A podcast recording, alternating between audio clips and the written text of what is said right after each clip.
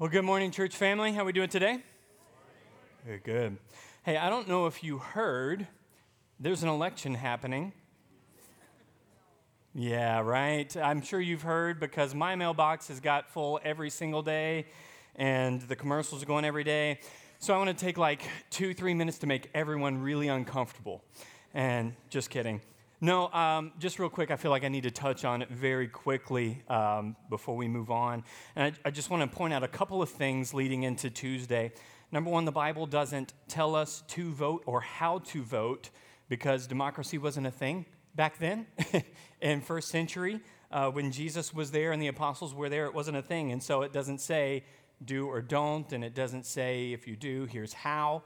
Um, and so, therefore, like all the other things that Scripture does not speak to because of the different eras and ages, we have to mine Scripture to find the principles in Scripture and the values of the heart of God to help us make discerning decisions um, about things sp- that Scripture does not directly speak to. And so, a few things I'd like to say about voting in politics. Number one, I want to remind us all that God places kings and remove kings both good ones and bad ones, for his purposes. Okay? So that helps us um, have a, a, a, biblical view on, on how we should uh, view these things, that God has been sovereign over the nations throughout history. And really, to disagree with that is to turn a blind eye to a ton of scriptures. Uh, and so I, I, remind you of this because the amount of fear, worry, and anxiety that can revolve around pro- political cycles and political messaging. Uh, I mean, my goodness, the mailers that I've read and the commercials I've watched, pretty much every single candidate is the Antichrist. Number two, the fact that God is sovereign over it doesn't mean we don't have a part to play in his plan. Uh, in ancient theocracies, kings were appointed and most often through conquest. God gave victory to different rulers at different times for his purposes. People still showed up to the battlefield and fought. Um, and so there is a part to play. In America, God places and removes kings not through conquest, but through votes. God not only ordains the end, but the means to the end. And so here we are. It's not, thankfully, we're not going to battle with swords and spears to try and have our kingdom have a certain outcome, uh, but we do have a part to play, I believe, in voting. Number three, Christians ought to be a force for good in every way that we can. Amen? Christians ought to be a force for good in our community and our society. And when we have an opportunity to do good, we should. Amen? And voting is a way that Christians can facilitate good in the land by attempting to appoint people who will legislate justly and morally. Four, how should we vote? Get out your pen and paper. I'm going to tell you every single candidate to vote for. Just kidding. I'm not going to do that from the pulpit. If you want to come talk to me about your opinion and my opinion on the side, I'd be happy to do that. Uh, but I don't believe that endorsing candidates is the responsibility or the right um, uh, of the church. And I believe that you will stand before God one day based on your convictions. And I'm not going to sit up here and tell you vote for this person or that person.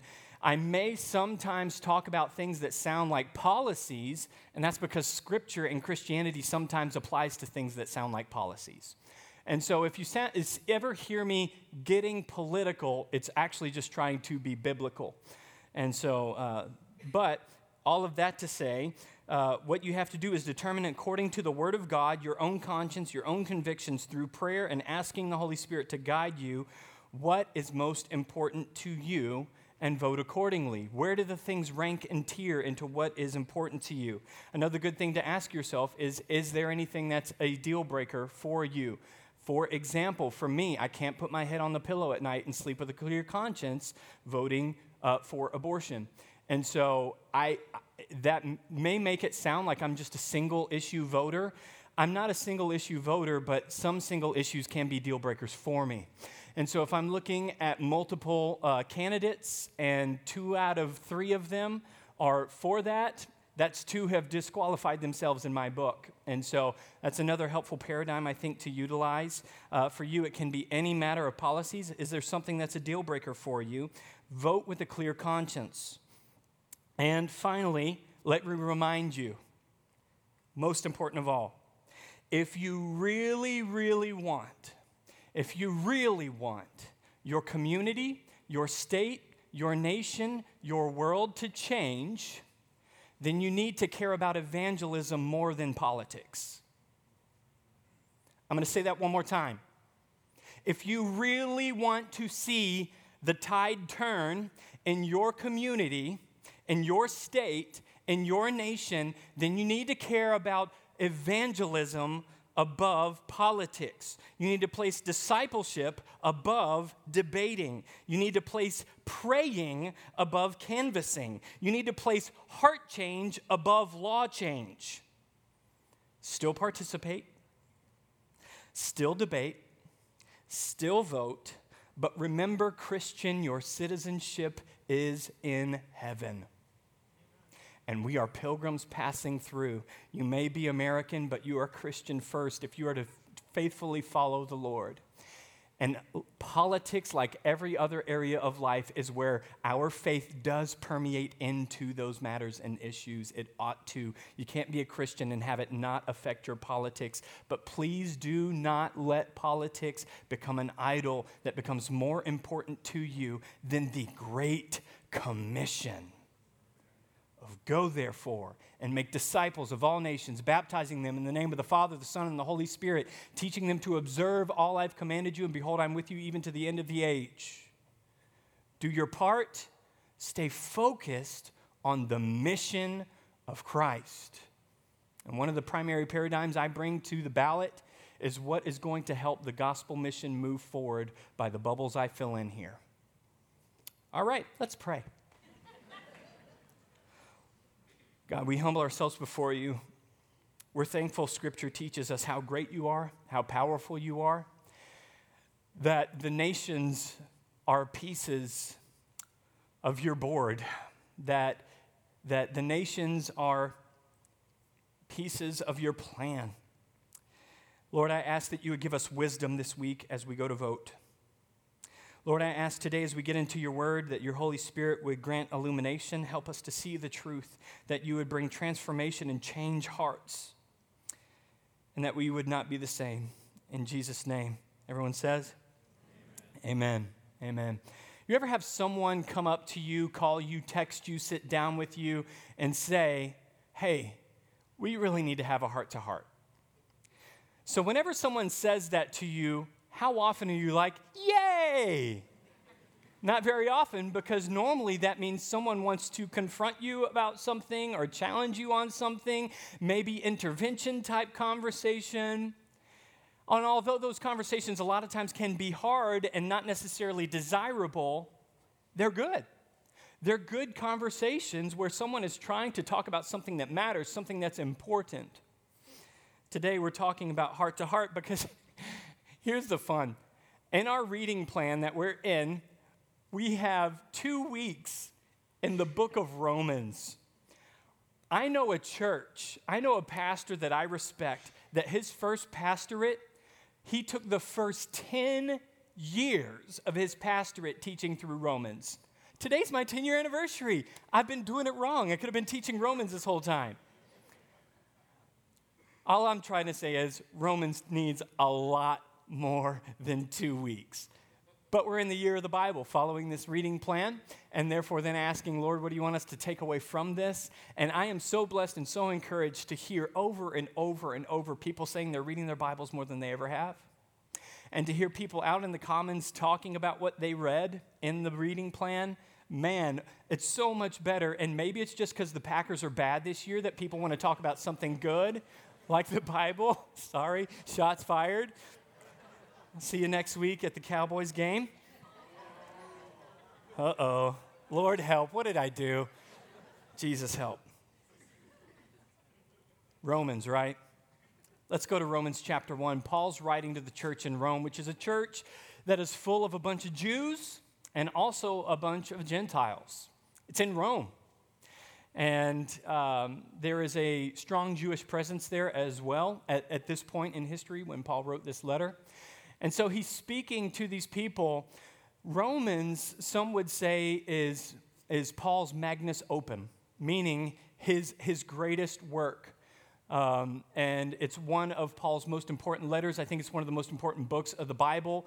I would encourage you to spend as much time as you can in Romans. Romans is, is so powerful, so important, so necessary for the believer. It's deeply theological and also very practical. Um, it's a wonderful book.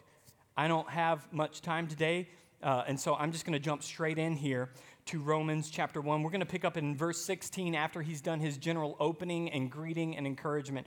Verse 16, he says this For I am not ashamed of the gospel. For it is the power of God for salvation to everyone who believes, to the Jew first, and also to the Greek. For in it the righteousness of God is revealed from faith for faith. As it is written, the righteous shall live by faith.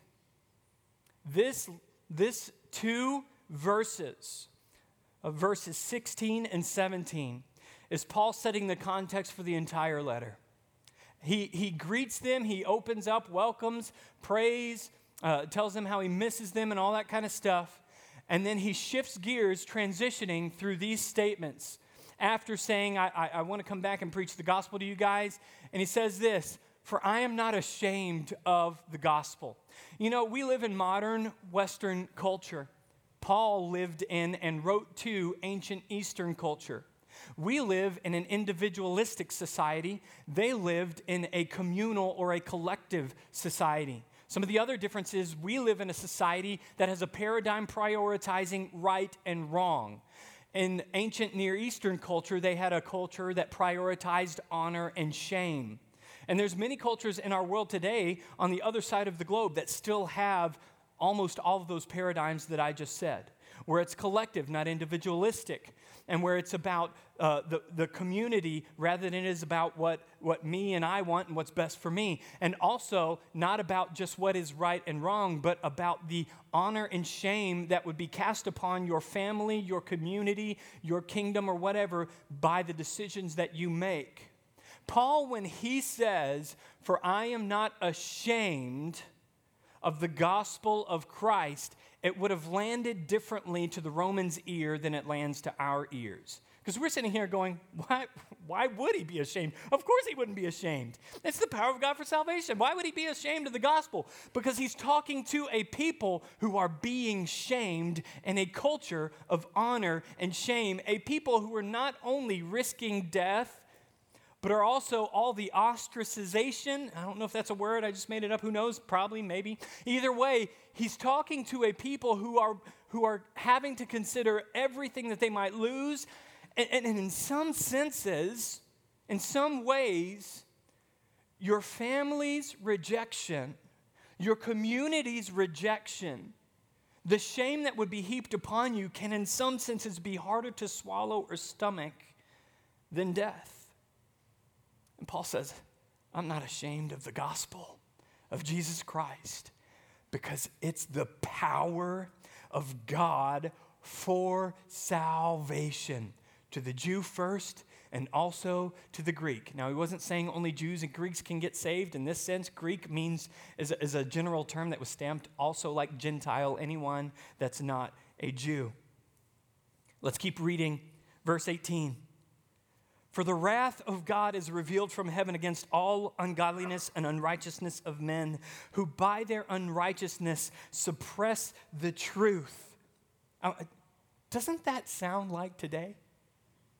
You look around the world at what people are saying is good or bad, and people taking things that have been true for thousands of years and saying, well, maybe that's your truth. Because of the unrighteousness in their hearts, they suppress the truth. Verse 19. For what can be known about God is plain to them because God has shown it to them for his invisible attributes, eh, attributes, namely his eternal power and divine nature, have been clearly perceived ever since the creation of the world in the things that have been made. So they are without excuse. Paul's saying everybody knows.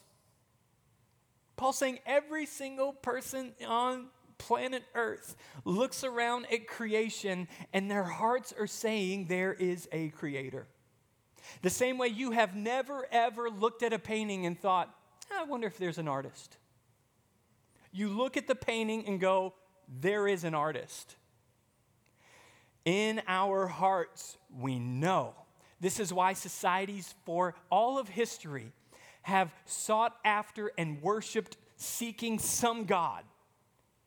Because your heart tells you when you look at creation that there is a God. But because of the unrighteousness in people's hearts, they suppress the truth. And he says, because they know, they can look and see, they're without excuse. Verse 21 For though they knew God, they did not honor him as God or give thanks to him, but they became futile in their thinking, and their foolish hearts were darkened. Claiming to be wise, they became fools and exchanged the glory of the immortal God for the images resembling mortal man and birds and animals and creeping things. Therefore, God gave them up and the lusts of their hearts to impurity, to dishonoring their bodies among themselves, because they exchanged the truth about God for a lie and worshiped and served the creature rather, rather than the Creator who is blessed forever. Amen. Everyone knows deep down in their heart. Scripture also tells us that God has set eternity in the hearts of men. That's why everyone wonders what's, what's the meaning of life? That's why everybody wants to know why are we here? Because it's in their heart. They see the evidence, and God has placed it in their hearts. And then beyond this, we see that the gospel is the power of God for salvation to everyone who believes. See, what's the core issue here in, er, in verse 25? Because they changed the truth or exchanged the truth about God for a lie, here we go, and worshiped and served the creature rather than the creator who is blessed forever. Think about every, every sinful temptation that you experience in this life. They all come back to this loving creation rather than the creator. Think about it lust and sexual sin. That's loving bodily pleasures, creation, rather than the creator of sex, who gave it to us for our good and his purposes, to be fruitful and multiply, to unite a husband and a wife together as one. Think about greed, envy, covetousness, loving stuff, creation, rather than the creator of the stuff. All the stuff that God has blessed you with ought to be stuff that rolls your heart's worship up to the creator of the stuff. That it doesn't terminate on the stuff, but rolls up to the creator of the stuff. So that when you're delighting in a delicious meal, you're not just going, oh man, I love steak. Steak is so good. You're going, man, thank you, God, for, for making this. Thank you for deciding what it would taste like. Thank you for giving me taste buds because you could have made everything like oats. God didn't have to give us all these flavors, but He did. Why? For the same reason that when we see the sunrise, we would go, Whoa! There's a God who has put so much nuance into the joys and pleasures of this life that would roll our hearts up to awe and wonder in Him. Think about it pride, gossip, jealousy, selfishness. That's loving ourselves, creation, rather than the Creator. And when we love the Creator above the creation, we respond to Him in humility, not pride. We respond in gratitude, not entitlement. This is the root of all the sinful things we wrestle with is taking our eyes off the good giver of these gifts and becoming captivated by the gifts. Parents, you know how joyful it is to your heart to give gifts to your children, right? To see their reaction, to see, oh, wow. And you're hoping and longing for that turning back to you with the joy and gratitude in, your, in their eyes Thank you, mommy. Thank you, daddy. The hug, the embrace. It's what the Father longs for from us, that we would recognize that every good and perfect gift has come down from Him. Paul goes on to say in verse 32 that those who practice such things deserve to die. Now, before we just go, man, sucks for them, that's us too. Okay? Now, let's skip ahead really quick. I'm going to come back to chapter 2. Let's skip ahead to chapter 3. Because what we do is what I just said. We go, oh man, those evil people. And I, have read this before, and I'll probably read this passage multiple times a year because I think we need to hear it. Romans 3 9 through 12. What then are Jews any better off? No, not at all, for we have already charged that all, all people, both Jews and Greeks, are under sin. As it is written, none is righteous. And I love this for the person who's like, well, I mean, okay, nobody's perfect, but he's like, no, no, not one. No one understands. No one seeks for God. Uh, seeks for God. All have turned aside. Together they have become worthless. No one does good, not even one. Paul quoting the Old Testament here to try and affirm the truth from Genesis chapter 3 that when Adam and Eve sinned and welcomed sin into the world, every single person after them, except for Jesus through the virgin birth, was born with a sin nature from their father Adam. Every single one of us are born loving sin. And because of that, this idea, oh, I'm a pretty good person, it's a lie from hell. The idea that I, am pretty good is a lie from hell that wants to damn you. Well, I mean, come on, look at look at so and so. I mean, you've seen the Jeffrey Dahmer thing on Netflix, right? I mean, that's bad. I haven't watched it. I've heard about it. I, I, I, that's bad. He's bad. I'm not. I mean, I'm not like. No, not one. No one. People always wrestle and struggle with why do bad things happen to good people? There's no such thing as good people. Every single one of us are deserving of death because of our sin. Thanks be to God that God, in His grace and mercy and love and kindness and generosity and patience, did not just hand us over to what we deserve, but He gives us new mercies every morning, saying, I will not give you what you deserve. Beyond that, I will be gracious and give you what you do not deserve. See, God's grace will never be amazing to you if you haven't seen that you're a wretch. I think the song would be rewritten from the hearts of many people. Amazing Grace, you know the song. Everybody knows the song. I think if it were what's in the hearts of many people came out interpretation into the song, like if what's in your heart had to come out, I think the song might go like this for many Mediocre grace, how bland the sound that improved a decent person like me. I once made a couple bad choices, but now I make a lot less. Had blurry vision, but now I got Jesus glasses. God's grace is not amazing to you until you look in the mirror and see how hopelessly far your goodness is from God's standard. Until you have wept and grieved in your heart over the sin that separates you from God, you have not been thankful for how amazing His grace is. You have not seen the beauty, the wonder, the awe of how gracious, how kind, how good, how generous he is until you realize how deep in debt you have been and or were. I was 26 when the Lord finally came in and changed my heart, even though as a pastor's kid, grew up hearing all the gospel, knew that Jesus died on the cross for my sins. It's because when I was 26 was when I finally stopped trying to make everyone think that I'm awesome, and I finally looked in the mirror and said, I'm a wretch. And that's when the Holy Spirit came in and changed me. Let's flip back to chapter 2. Chapter 2, the Apostle Paul then goes on to confront hypocrisy. People who say one thing and do another. I'll start reading in verse 3.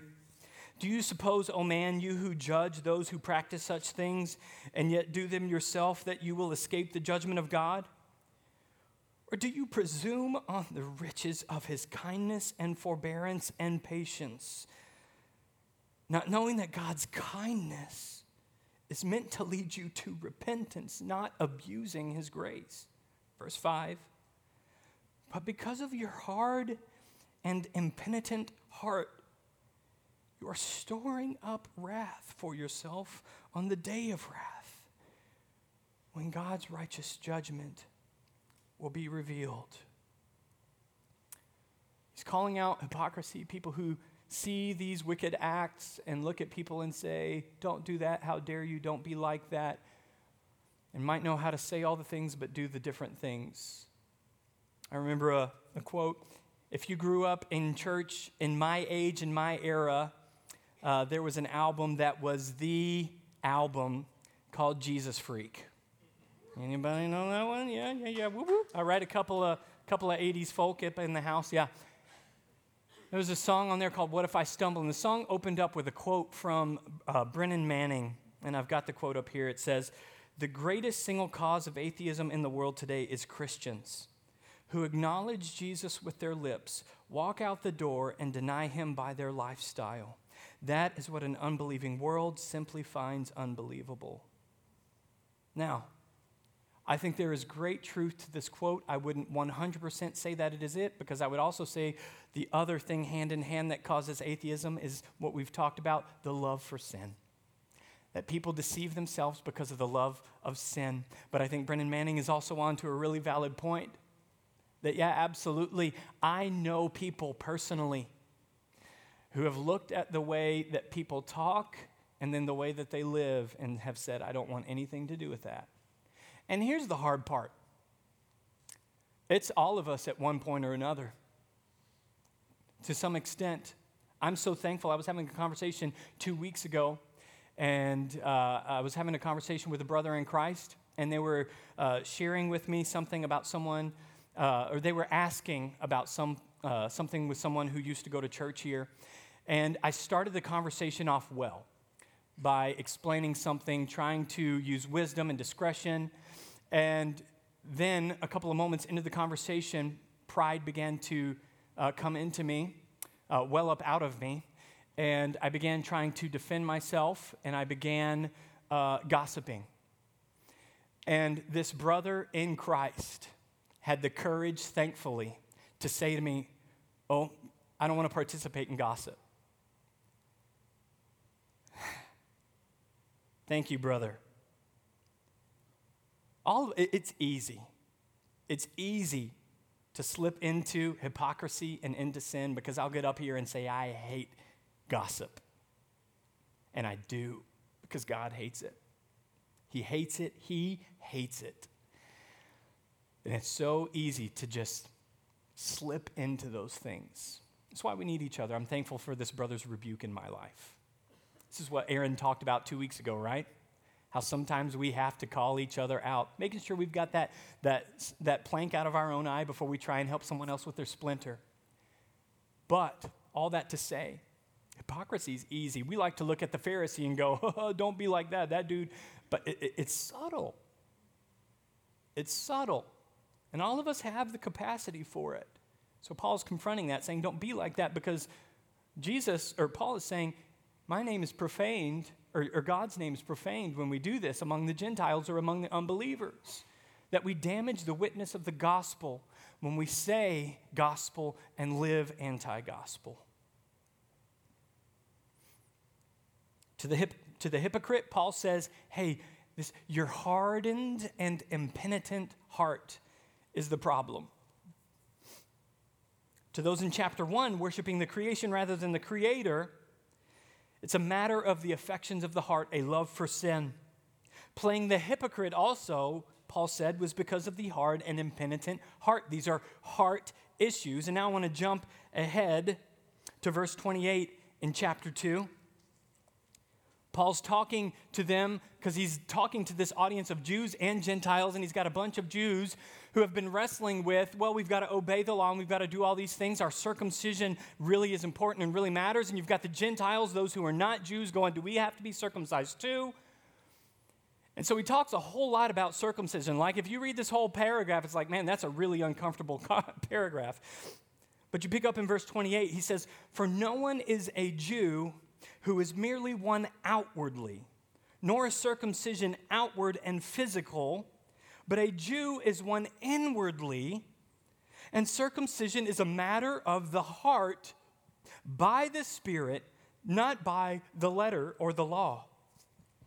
His praise is not from man, but from God. Now let's imagine for a second we are all first century Jews. If we were all first century Jews, we would look at each other and assume this is just a little awkward conversation. It is what it is. Okay, we're going to have fun with it. We would just assume all the men are circumcised. Why? Because that's the covenant symbol of being a Jew. You would have been circumcised on your eighth day after birth.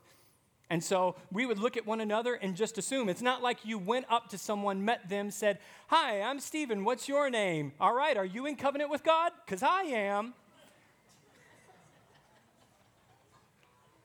I'm sorry that I'm not trying to be crude, but I want to help us see something because if, if you had the external picture of looking like a Jew, there were assumptions about what could not be seen.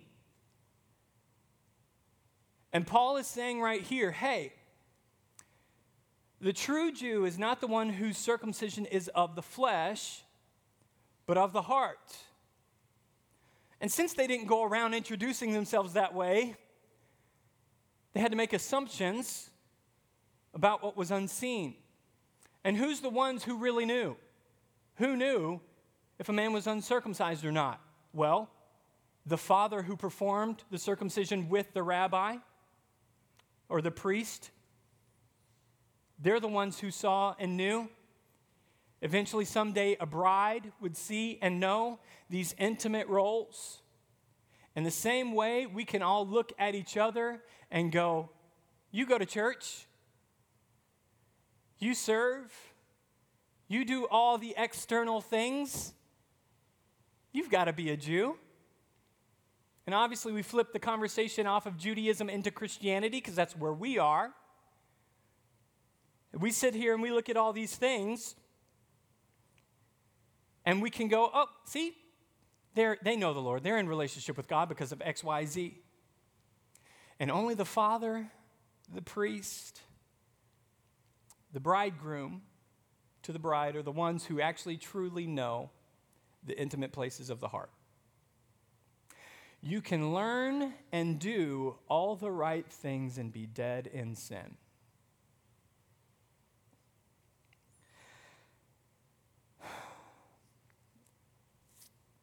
It's never been about what's on the outside, but what's on the inside. It has never been about what's on the outside, but what's on the inside. If church is a place where we simply teach people how to be good Christian boys and girls, and we don't confront the heart that is dead in sin, all we're doing is creating tidy unbelievers. People who know how to do the right stuff, but have no true heart change no true transformation that motivates those types of behaviors that we ought to have. And what we do is we take church and we try and teach moral behavior. Uh, Matt Chandler coined the phrase as moral therapeutic deism, where you want to behave for God. That's why the gospel has always been and will always be the message. The gospel. Pastor Stephen, it feels like you talk a lot about the gospel and sin and our need for a Savior. Like, don't you think we get it? That's actually why I talk about it so much.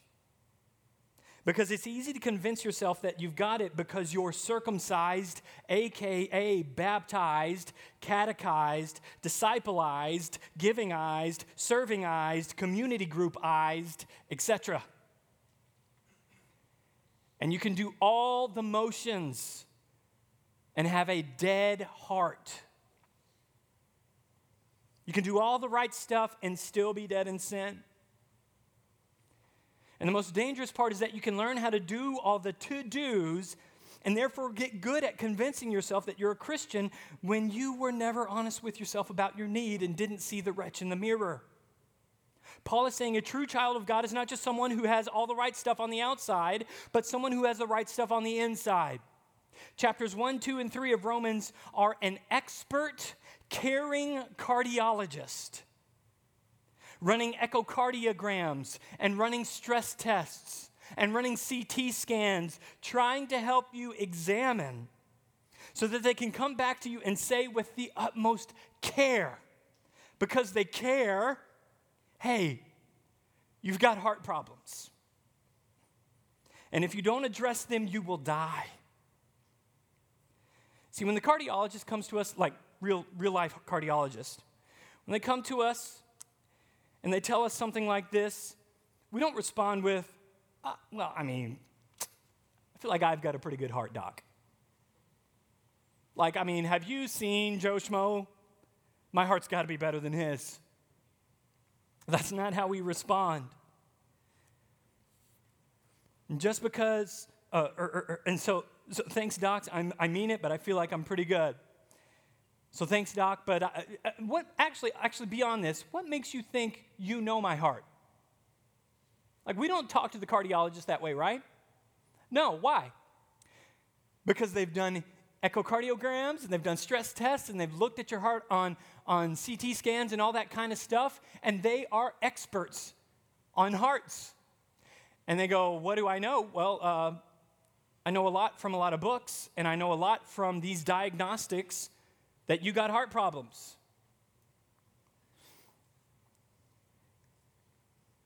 Just because you've studied and learned some stuff from that book.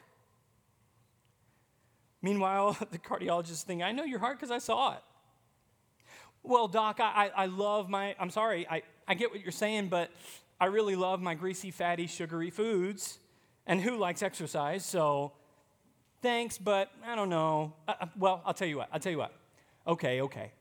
Nobody's perfect, right? Okay. So uh, I guess actually what I'll do instead I'll agree with you a little bit, and uh, I think you're probably right.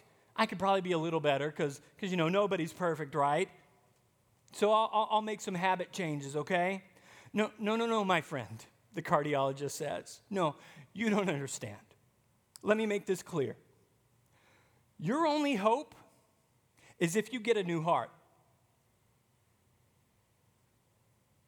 You don't realize your condition is so bad that just trying to change your behaviors, your habits, your routine is not going to cut it. You need a new heart. Oh, doc, we're talking transplant. That's hard. That's huge. That's a big deal. And I could take you to Ezekiel chapter 36, Jeremiah 31 where both Old Testament prophets prophesy about a day when a new covenant would come, when God would remove the stony, stubborn, rebellious heart and replace it with a new heart, tender and responsive, a heart of flesh, that God puts his law in our hearts. You say, Well, Doc, I can't do that. I can't, I can't change my heart. He would say, No, you can't, but I can. I can do that. Well, doc, that doesn't, doesn't that mean I'm going to need a donor? Doesn't that mean somebody's going to have to die to give me their heart? Yes, he says. I've got just the guy. My son. My son is going to lay down his life willingly to give you his heart. Not just so you can be a better version of yourself, but so you can have life in him his heart within you. I've already arranged the donor. He's my son, and he's never consumed an unhealthy product in his life. Not only will he make you healthy, but his heart is supernatural because his heart will not only change your health, but his heart will also change your appetite. You know how you hate kale? Yeah, when you get that transplant and my son's heart is inside you, it will actually, actually make you hungry for kale. It'll make you start liking what's good for you. You know how you don't like coming to see me because I care about you enough to tell you about your condition, even though you'd rather pretend it's no big deal? Uh huh. Yeah, well, when my son's heart is in you, you're actually going to want to spend time with me more and more. And guess what? The more time you spend with me, the more you'll begin to behave like me. The more your life will look like the healthy cardiologist, the great physician. See, Christianity has never been about turning bad behaviors into good behaviors. It's always been about changing bad hearts into good hearts. God taking the sin from our flesh, that circumcision representing cutting off the flesh.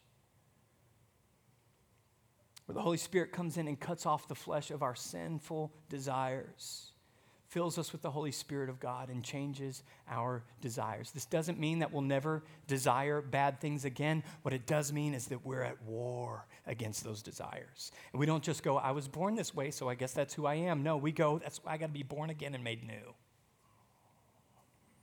It has never been about what's on the outside, but what's on the inside. So, how do we respond? To the person who needs a new heart. If you're here this morning and you've recognized, I need a new heart, I'm a wretch and I've seen it for the first time this morning. Admit to the divine cardiologist that you've got a heart problem. Say, You're right, and I've been wrong. And pray and confess your sin and ask Him for forgiveness. Ask Him to fill you with His Holy Spirit. Ask Him to give you a new heart. Ask Him to change you and transform you. He will. To the person who has hardened their heart that we heard about earlier, pray, beg, ask God, plead with God to soften your heart to forgive your sin. Confess the hard heartedness that you might have. Ask God to soften your heart because you can't soften it on your own. And finally, to the person who has the new heart, to the person who has the Spirit of God inside of them, pray and ask God to help you remain faithful, to grow you in spiritual discipline, to empower you to continue to obey and serve with joy in your heart to continue the healthy diet of the Word of God, to continue the exercise of walking by the Spirit, which we'll continue to talk about next week. Let's pray. Lord, we need you. I thank you for your Word that helps us see and know the truth. Lord, I ask if there's anyone here who needs a new heart, convict them of it right now. I ask you to open their eyes, help them see and believe the truth, help them confess their sin and turn away from it and place all their hope and faith in Jesus Christ. To the person who has become hard hearted, I ask that you would break and soften that hard heart. Make them tender and sensitive to your Holy Spirit again. Return them to the joy of their salvation. Lord, for the person who does know you, I ask that you would fan into flame the gifts inside of us, that you would fill us over and over again with your Spirit. That you would help us walk in the Spirit, not in the flesh, pleasing and honoring you. In Jesus' name, amen.